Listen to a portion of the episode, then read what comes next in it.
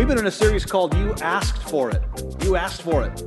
And the whole idea, this is different than maybe normal preaching because what we're doing is we're just taking the questions that you have submitted and we're trying to answer those from Scripture. And there are times the Bible speaks very specifically to something and we apply that. There are times that we have to go to principles of God's Word to develop the answer to the question that you have. And here's just the disclaimer this is God's Word. You may not agree with it, but we believe this is the Word of God as it speaks to these topics. We know it's not culturally popular. In fact, Scripture is becoming more and more countercultural today because we live in a very post Christian, post modern society. If you haven't noticed that through the news and other outreach, the church is not very highly viewed today, uh, politically and or culturally, but we get that. But we're unashamed of God's word, and we believe that for us as followers of Jesus, this is where we go when we have questions that we're wrestling with. In fact, one of the uh, things we're going to focus today are cultural hot topics, things that have just been uh, politicized uh, uh, and, generally very polar views on some of these things we're going to talk about today, and then just some other hot topics as it relates to the faith community and culture we're going to try to address quickly today. But before we even jump into those sorts of questions, there was a great question submitted about this whole idea of when somebody talks to me about this is what I believe, how should I respond? And this was the question. It said this way When someone tells me, well, this is what I believe, then my response is a gentle, but that isn't biblical.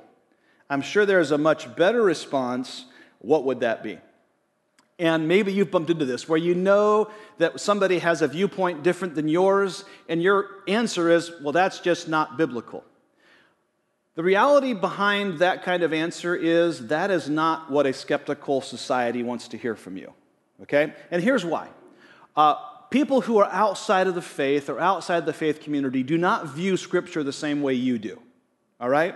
We believe this to be the infallible Word of God, worthy of instruction for our lives.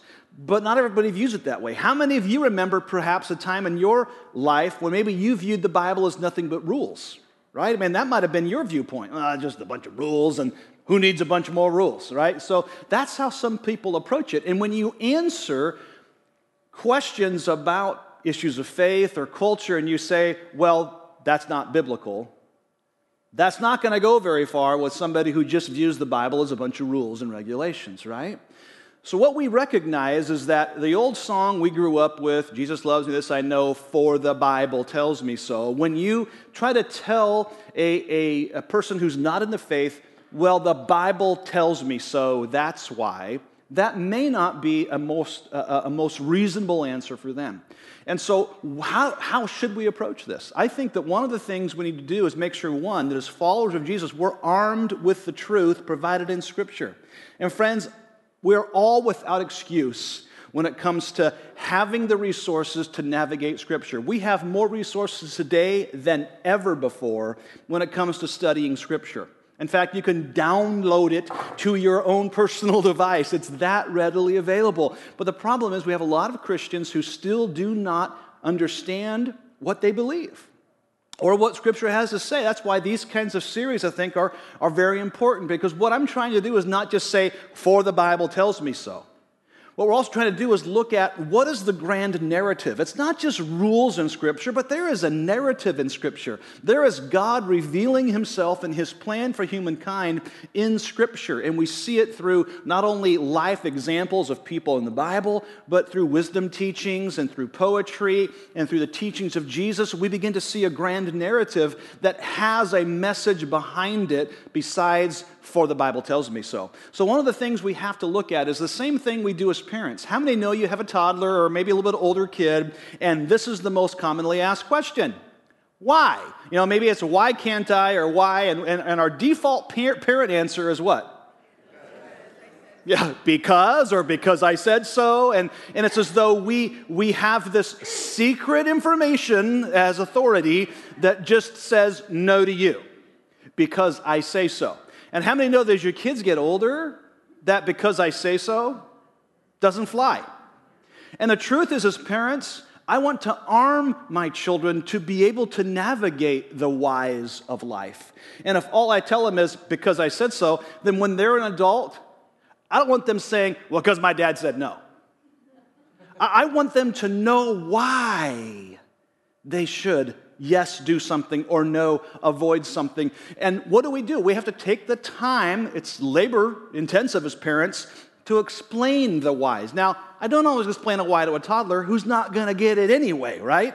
But as they get older, there's time to take to explain the why behind your answer. The same thing is applied biblically, and that's what we're doing in this series. We're taking your questions, and rather than just quoting scripture to you or giving you a rule, the hope is to give us the understanding to go to scripture, not just look at the, the verse chapter, but look at the grand narrative that's happening that builds an answer to a culture that wants some questions answered. And I believe that the Bible is full of wisdom.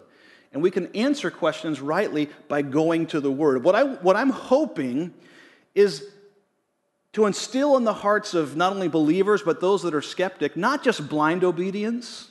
I mean, I believe there are times God calls us absolutely to obedience, and I'm not disregarding that. But I want people to make informed, reasonable decisions about why they choose to do something or why they would choose to avoid something. Not just blind obedience, where I think there are times that's necessary.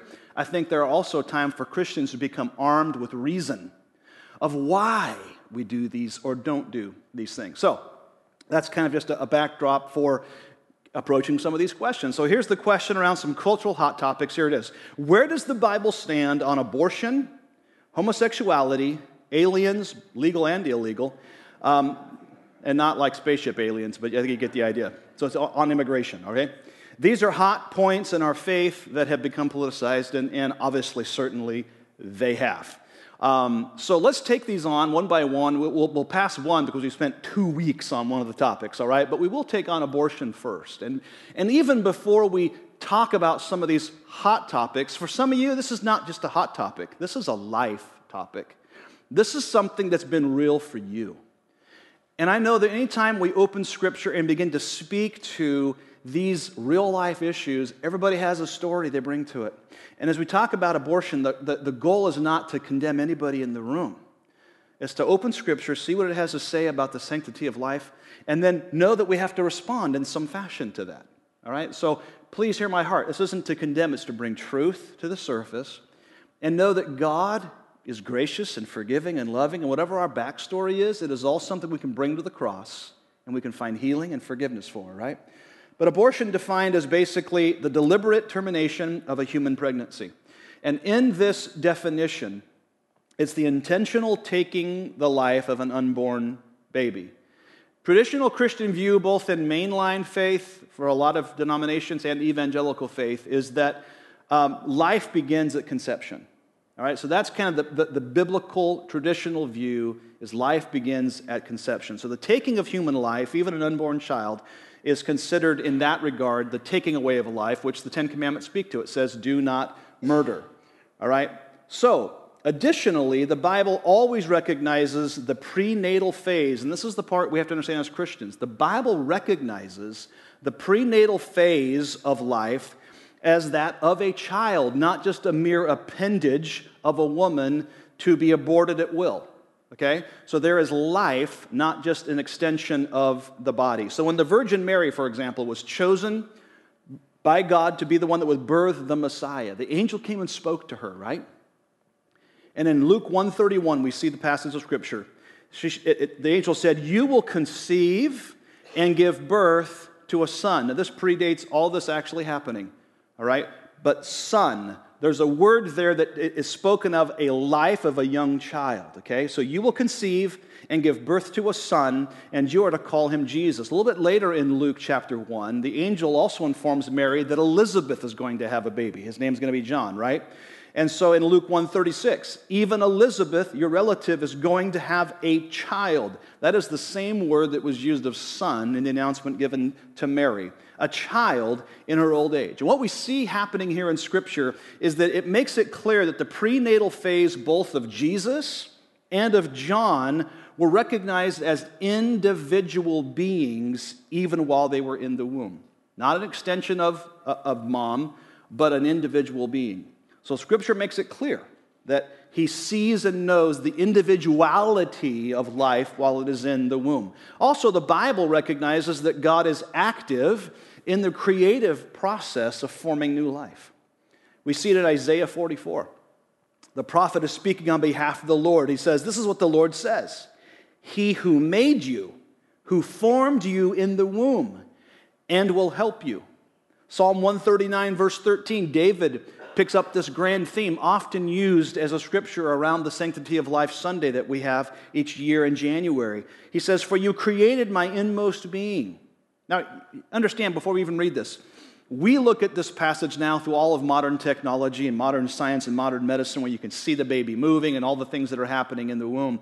David didn't have this luxury, but he knew there was a grand design that was happening that was unseen by human eyes. So he says, You created my inmost being, you knit me together in my mother's womb. I praise you because I am fearfully and wonderfully made. Your works are wonderful. I know that full well. Verse 15 My frame was not hidden from you when I was made in the secret place, when I was woven together in the depths of the earth. Not that he was made in the dirt, but this is speaking of the womb. Your eyes saw my unformed body. All the days ordained for me were written in your book before one of them came to be. So the Bible recognizes, both from what David said and what we're going to look at here shortly, that God has plans for the unborn child. Only He knows the potential of this new life. When God called Jeremiah, we see an example of that. The prophet of the Old Testament, we see it in Jeremiah 1 5. Before I formed you in the womb, I knew you. And before you were born, I set you apart. I appointed you as a prophet to the nations. There are times I stop and think about that verse, and I think about the countless now, millions of aborted children just in America alone and think, have we aborted the answer to a lot of life's challenges? Maybe we've aborted the one who would discover the cure for cancer. Maybe we've aborted the next great evangelist. God has plans for children in the womb, plans that He sees. Now, when we come to a conversation like this and, and, and we ask, well, well, what about those who miscarried their baby? Didn't God have a plan for that child? Why did my child die in my womb? And I've sat with families and explored that question together as I've done several graveside services for those who have lost a baby due to miscarriage. And every year I'm a part of, uh, of a gathering of, uh, of hospital staff and funeral home staff who come together to have a memorial service for all of the unborn children who had died either during, uh, during pregnancy or in, in honor of those who have, who have um, died uh, at birth. And how terrible and hard could you imagine how difficult that time is for a minister to be ministering to families who are like, I had hopes and dreams for this life. Why would God take it away? You know, and I have to just, here's what I do. All I can do is grieve with that family and pray with them. I don't have answers. When life is, is unintentionally lost, I don't, we have to leave that into the sovereignty of God, and there's things we can't answer this side of eternity. But when we make that decision, that's a whole different story. In fact, written into the Old Testament covenant, into the laws, was a sanctity of life focus. Look at what um, command was given to Moses Exodus 21, verses 22 and 23. If people are fighting and they hit a pregnant woman, and she gives birth prematurely, but there is no serious injury, the offender must be fined whatever the woman's husband demands and the court allows. But if there is serious injury, and this implies both to the unborn child and the mother, then you are to take life for life. Do you see the principle he's establishing? This unborn child is life, and his life or her life is equal to the life of the adult that caused the harm. Um, and there's a loss of life for life. This is a law written in to guard the sanctity of human life. So it's clear from Scripture that God values, and, and the life is precious of the unborn. But as we talk about this, I know that bringing this up brings up for maybe some of you a story, an experience, a reality for you. And I think it's very clear. We're going to talk about it more next week on forgiveness. But here's the thing God loves you and He forgives. And if that's been your story and you've got shame and grief and regret over those things, I just remind you that we come to a God who is gracious. And he wants us to understand, yes, the value of life, but he also wants us to understand that there is nothing beyond the reach of the cross. we can come to Him and find forgiveness. In fact, I just want to pause right now and just pray. Jesus, I, I know that as we talk about these things, that there are people who, who experience this in real life. And they have their own concerns, they have their own feelings about this. And I thank you that your word tells us that if we confess our sins, that you're faithful and just to forgive us and to purify us from all unrighteousness. I pray that they would not sense shame in these moments because with your forgiveness there comes a sense of release. But we have to remind ourselves of that. So I pray for any who have already sought forgiveness but still feel shame. Lord, I pray they would rest in the fact that you have forgiven and that is done. And they have right standing with you today. Lord, I just pray your ministry of healing for those that have hurts due to miscarriage or, or hurts due to abortion. God, I just pray healing in their heart today. In Jesus' name, amen. Well, the question moved on from abortion to homosexuality, and we spent two weeks on that topic. So go back and refer to parts two and three of this series as we tackled those important questions. Aliens. Aliens. What does the Bible say about illegal aliens or, or about immigration? Um, let's first remember that if you're an American, you at one time probably originated from a different country. Uh, and we did not treat our hosts very well who were living in this country when we came. So remember that all of us can come from a position, unless you're Native American, all of us come from a position of being an illegal alien or at least an alien into this country or born as a, as, as a family that originated in that way. So I think all of us have a context to remember. Now, I know that we're part of the United States of America and we're this great melting pot of many nations, and I'm glad we have that sense of diversity. But remember, we all bring something to this conversation if we like it or not. Now, it's been obviously super politicized, all right? So let's talk about well, then what does the Bible say about immigration? What does the Bible say about foreigners living among us? And you know what? The Bible says stuff about it. In fact, when we go to the Old Testament, we see what God's view is for his community when it deals with people who are outside of that community. So we know that the nation of Israel was established from Adam's, or uh, sorry, well, ultimately, yeah, from Adam's, but from Abraham's seed. And so Abraham had Isaac, Isaac had Jacob, Jacob had 12 sons, which became the 12 tribes of Israel.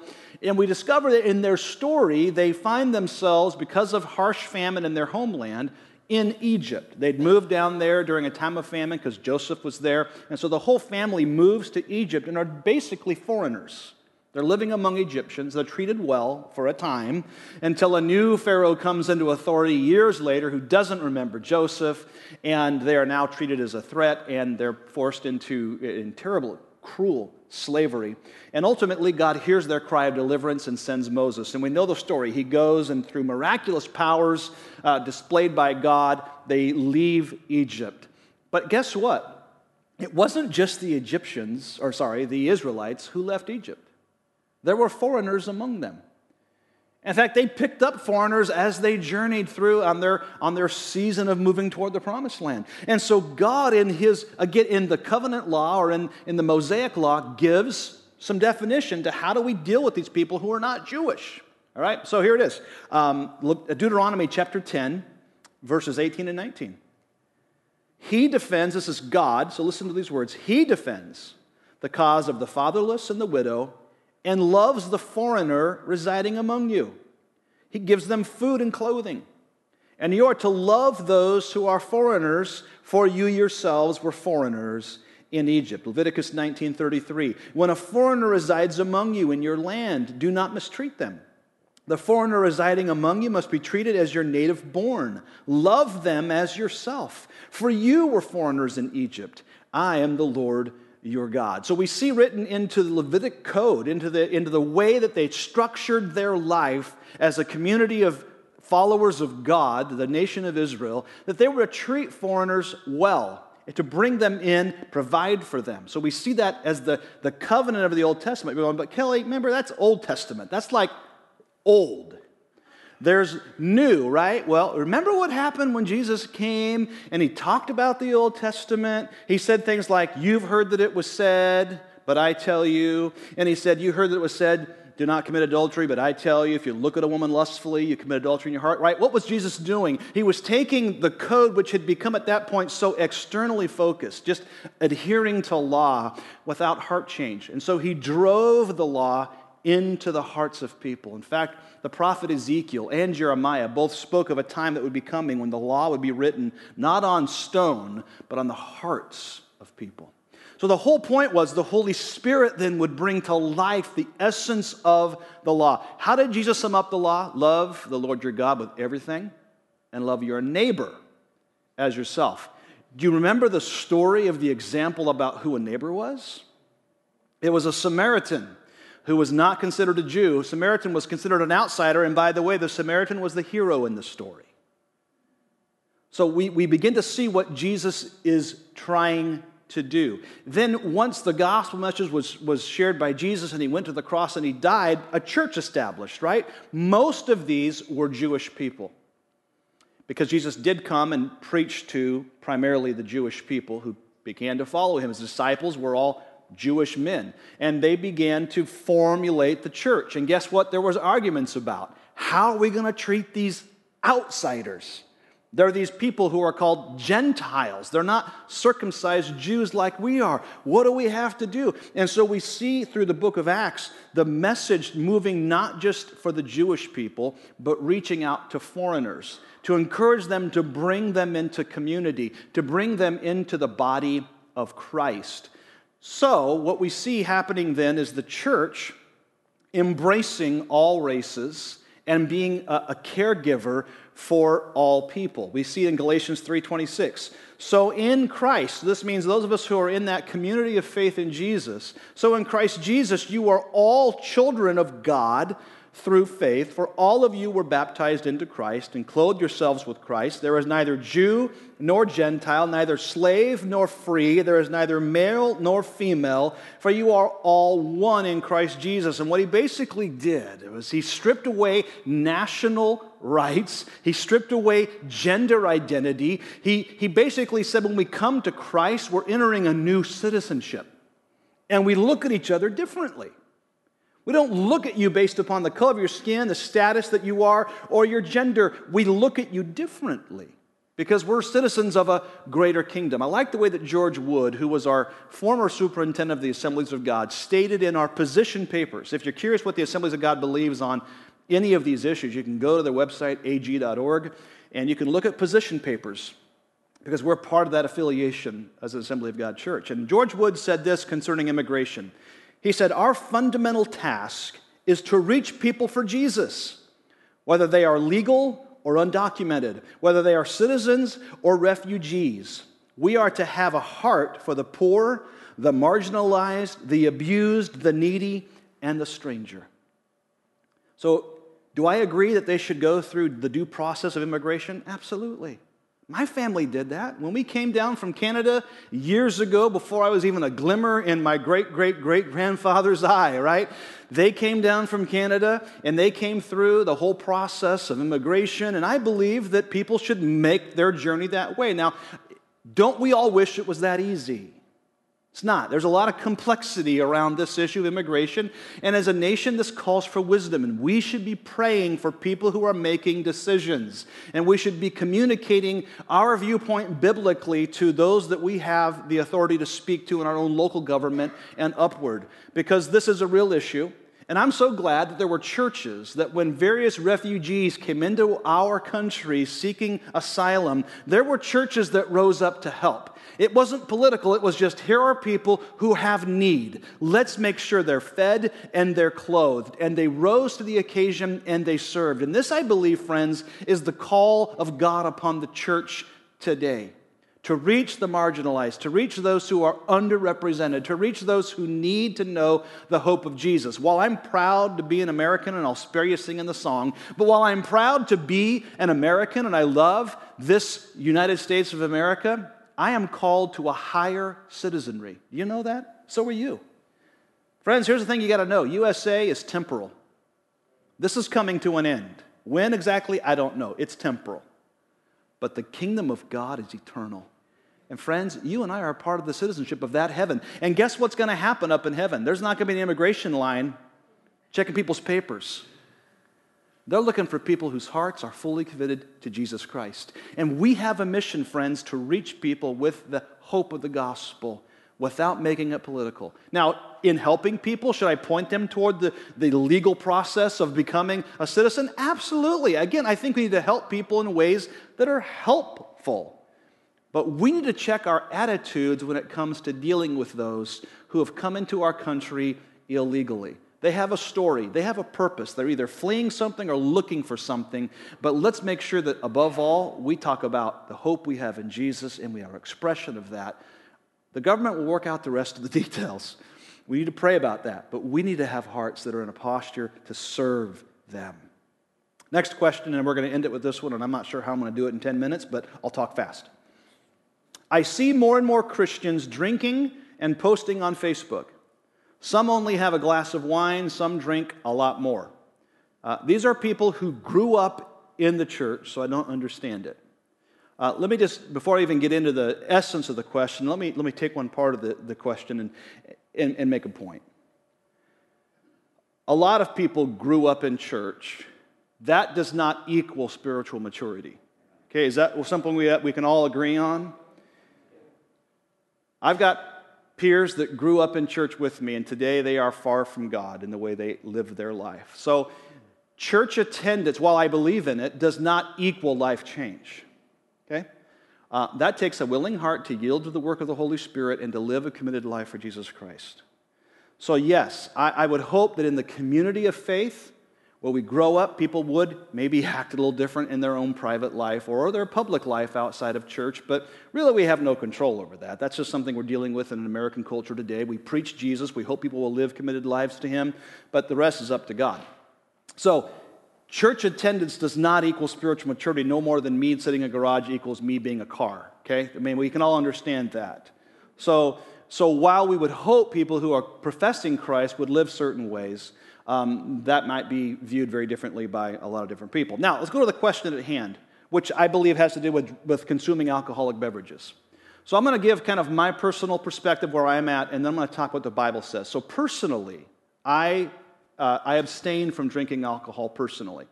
And there's multiple reasons for that. One, um, I am a minister of the gospel in the assemblies of God, and our doctrinal position in the assemblies of God when it comes to our position on alcoholic beverages is that we abstain from those because of multiple reasons, which I'll get into a moment later. So, as a minister under that covering, I adhere to the bylaws and constitutions of what we say we're going to do as ministers, and so I abstain. Now, I have other brothers in the Foursquare movement, other churches who don't view that the same way. I'm not a Foursquare minister, I'm a minister under the assemblies of God, and so I'm going to follow what I believe is I, am agreeing to when I step into that fellowship. So, that's one reason. Secondly, um, I have a genetic disposition toward over consuming alcohol. Right? It's in my family tree, alcoholism is. And so I don't want to even step into those waters because I don't want that to become an issue. So that's secondly why I choose to abstain. Third, I, I, choose to abstain because I have seen what overindulgence in alcohol has done in the lives of countless people who have attended church, who I bumped into in real life. I've seen the consequences and the effects of alcoholism. So, my personal opinion may not be enough to answer this question because that's my personal opinion and where I stand on this. So, now we've got to move to Scripture, right? We've got to look at what the Bible says. So, I'm going to approach this question maybe a bit differently than you would assume I would. I'm not going to go right to, you know, thus saith the Lord, but here's something I think we have to pay attention to on a grander scale Romans 12, 2. This is a great uh, translation from the message translation, but any translation will say something loosely the same thing, and it's this Romans 12, 2. Don't become so well adjusted to your culture that you fit in without even thinking. So here's an issue that I believe the American church is dealing with today. Under the banner of relevance, we're trying to become more like the community in which we live to appeal to the community in which we live. Now, while I believe there are certain things we need to make sure we are speaking relevantly to, which is the truth of Scripture in ways that people can take, embrace, understand. I think we need to preach relevance there. Some of you grew up in a church where the pastor said something and you don't even recall what it was because everything went over your head. So we want to make sure we can give application, but I don't compromise truth for the sake of relevance. I don't compromise on certain areas for the sake of relevance. But the church tends to do that. And this has happened over the years, right? Card playing, some of you, it was forbidden. The card, deck of cards was in your house, you were going to hell. Some of you, if you went to the movie theater, you, were, you had to go Sunday and repent because you went to the movie theater. Some of you, if you listened to rock and roll music, you had to go to the altar because you totally were an abomination in God's eyes. And, and over time, we've recognized some things that maybe our church tradition was doing that may have been noble, but maybe a bit misguided. And all of us kind of grew up in that. But now we've tended to swing way the other way. So alcohol becomes one of those issues when we talk about culture. So, what I want to talk about is what is your motivation? If you're one who consumes alcoholic beverages, I'm not here to condemn. Again, my question is what is the motivation? Okay? What is the motivation? Now, when we talk about things like drinking, smoking, or any of these cultural hot topics, here's some things we have to understand. There is a cultural norm. Okay? There is something the culture says is normal. There's a standard. And our cultural standard oftentimes will be contrary to biblical truth, right? Do you ever notice that anywhere else in, in life? Yeah. So while we know there's a cultural norm, we don't make our decisions only in this environment, okay? Because we can get ourselves really in trouble. So there's another level, it's called community standard. That means people you actually do life with. Maybe it's your family of origin, or maybe it's a, group of, of people you hang out with regularly. You notice that there's a different set, maybe you can call them values or standards within that organization, but some of them still might not be absolutely biblical, but they're standards that we tend to rise to or fall to. True? Okay. Then there is biblical standard. There's something the Bible has to say about issues. And I believe as followers of Jesus, yes, we want to make sure we're living in culture and can engage there, but we're not making all of our moral decisions based on this. Nor are we only making it based on our community standards among our friends and our families, because Lord knows sometimes there's a lot of dysfunction there and problems there. So we go to the biblical look. And we do that when it comes to alcohol consumption. So here's just a, a quick poll I want to do to kind of help set a stage for this, okay? Quick poll.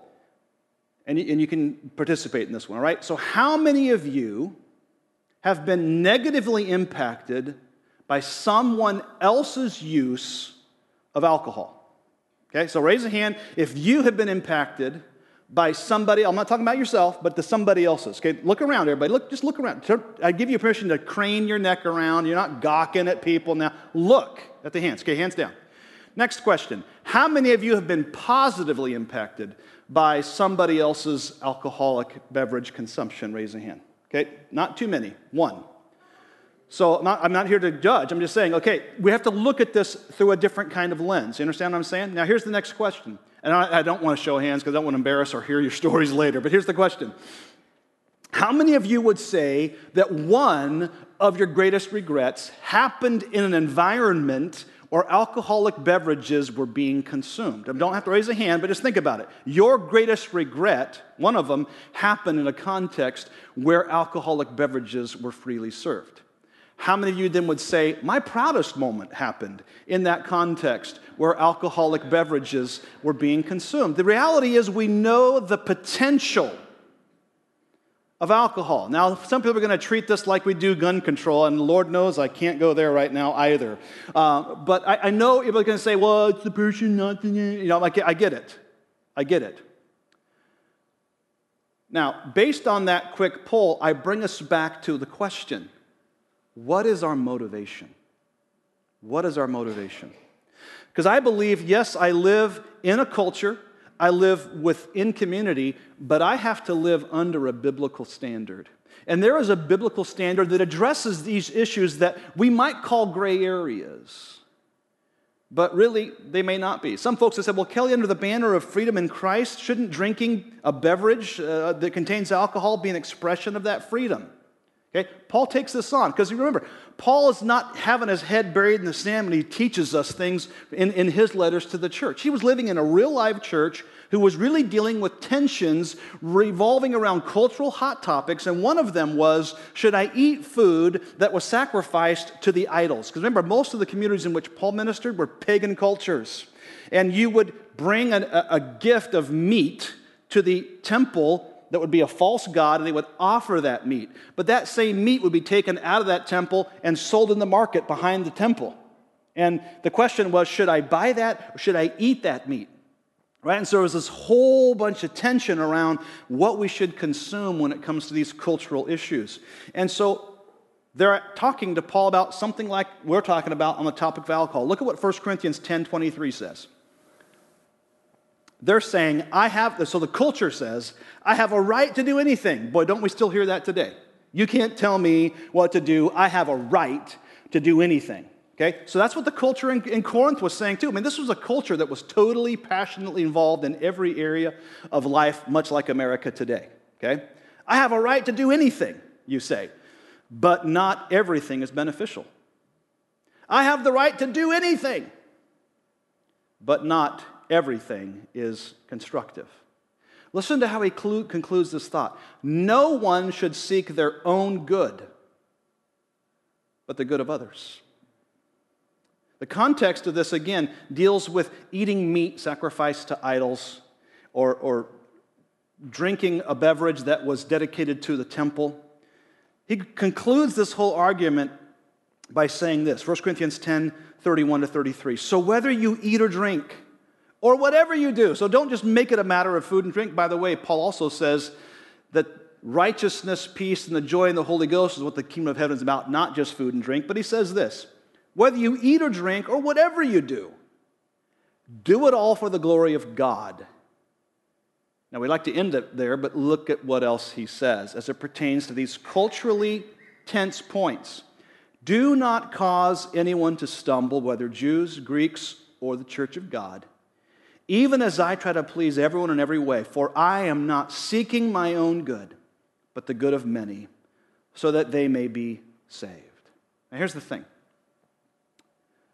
while many items of food or drink may be neutral concerning your Christian testimony, most of us know that alcohol isn't so neutral. Okay? It has emotion attached to it, doesn't it? Because we all have backstories, good, bad, or the other. Everybody has a conversation that comes to this topic, and it's not neutral. And why is that? Is it the beverage or is it the behavior?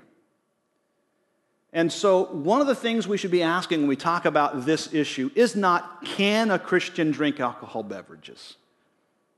Maybe the question should be should I drink alcoholic beverages? It's not an issue of is drinking a sin? If I consume an alcoholic beverage, is that a sin? The Bible does not address that as a sin, but here's what it does say Is it wise? And you might recall the series I did a long time ago called Ask It. And the whole point was in light of my past failures, in light of my current hopes and or current circumstances or my future hopes and dreams, what is the wise thing to do? And I think we need to bring this to the conversation of alcohol. Because some of you have an issue with this, and it's terrible issue.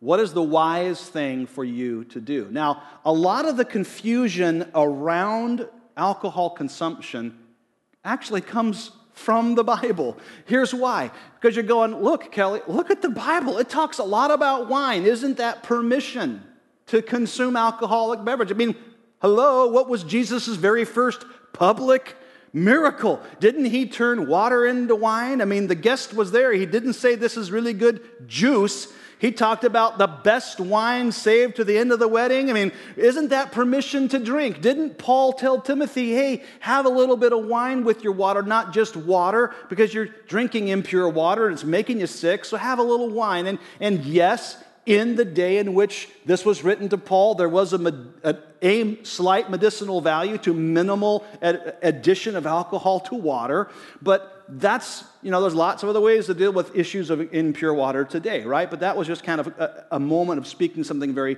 practical scripturally. So if the Bible has all these examples of drinking it, then, then what is the problem? And we'll find out next week. No, just kidding. So, uh, I'm, I'm, going into overtime and I apologize. I'm going to give it to you as quickly as I can, all right? I'll give it to you as quickly as I can. Um, a lot of the appeals to moderate drinking are often based on the use of wine in the Bible. But I think it is critically, critically, critically important for us to understand the differences between the production and use of wine in the biblical times and the production and use of wine or alcoholic beverages today. So I'm going to give you very quickly a few things to help build an understanding culturally behind this, all right? So any study of alcoholic use in the, in the Bible must recognize that there is a, a, a very different comparison to today's consumption and, and, and makeup of alcohol.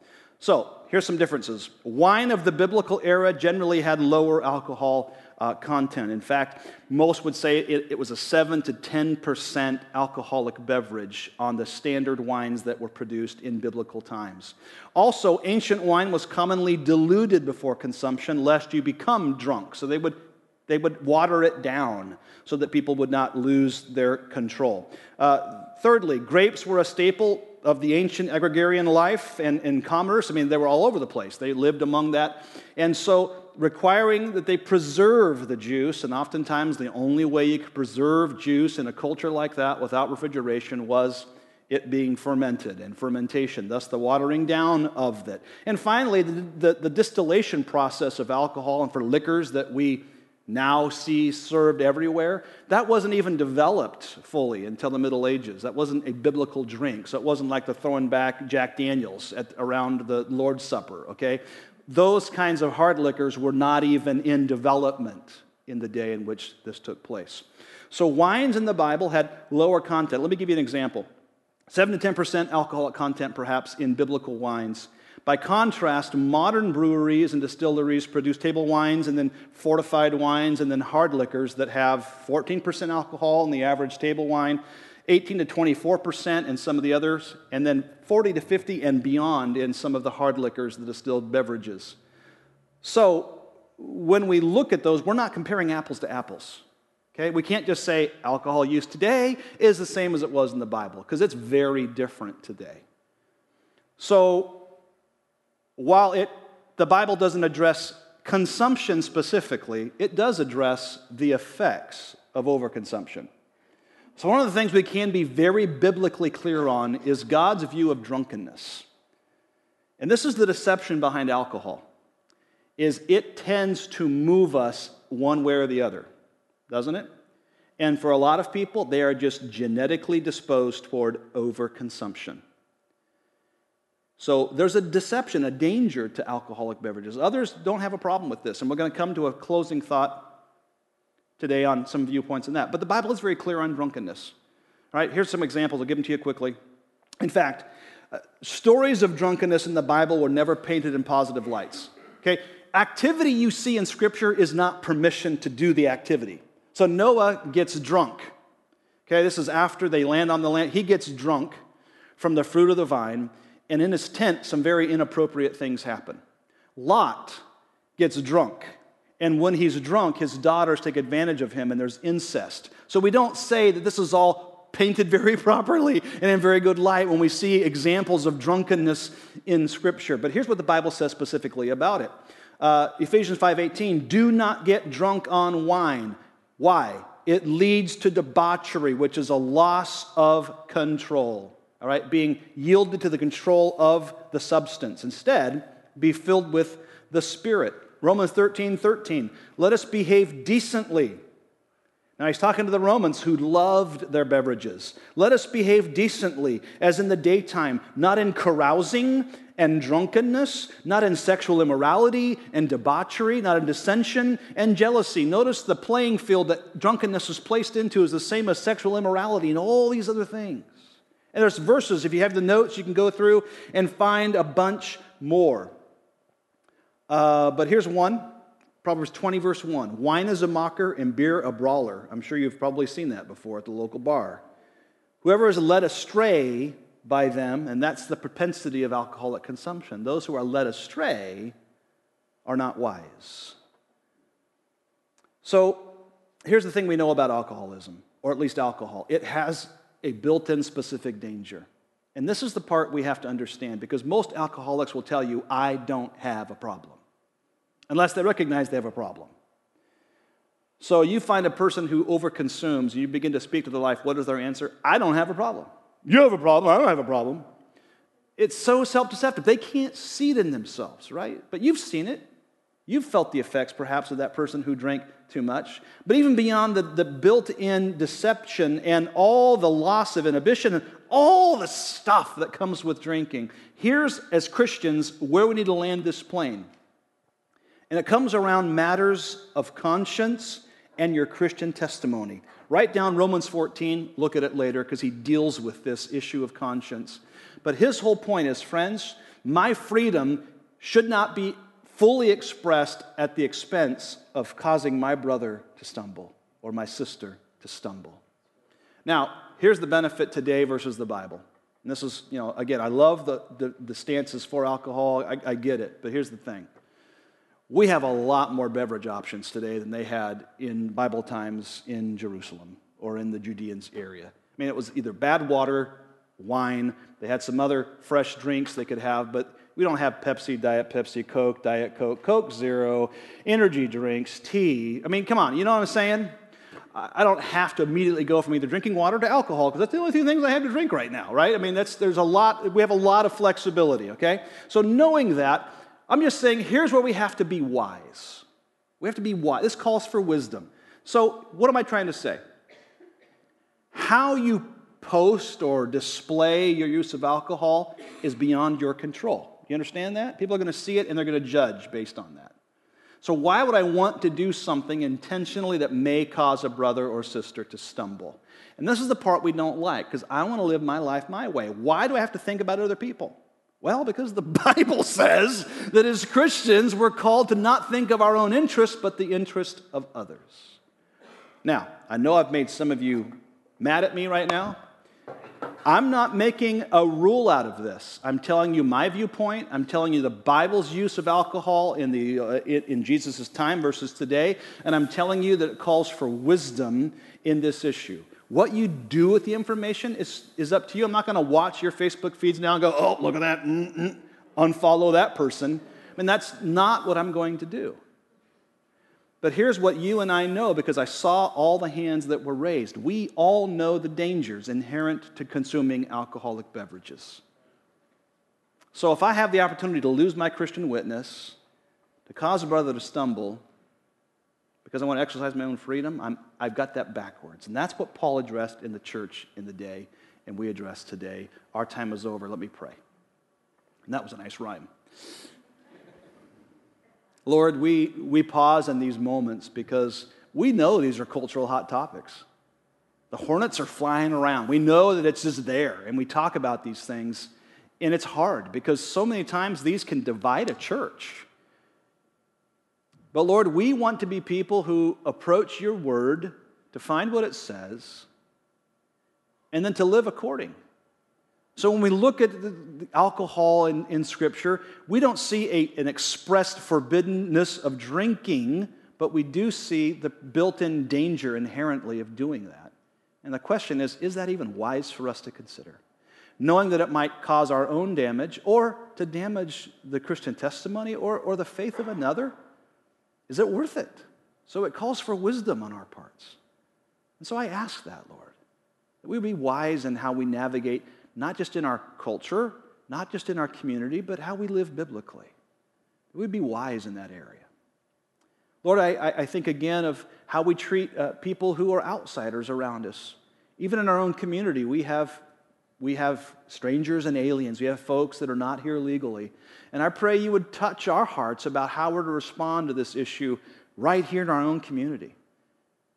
Remind us that we're an expression of your love and your grace, even with people who are not currently living under what our government would say is legal or illegal, but help us to respond by our higher citizenship to the truth of what you did, Jesus.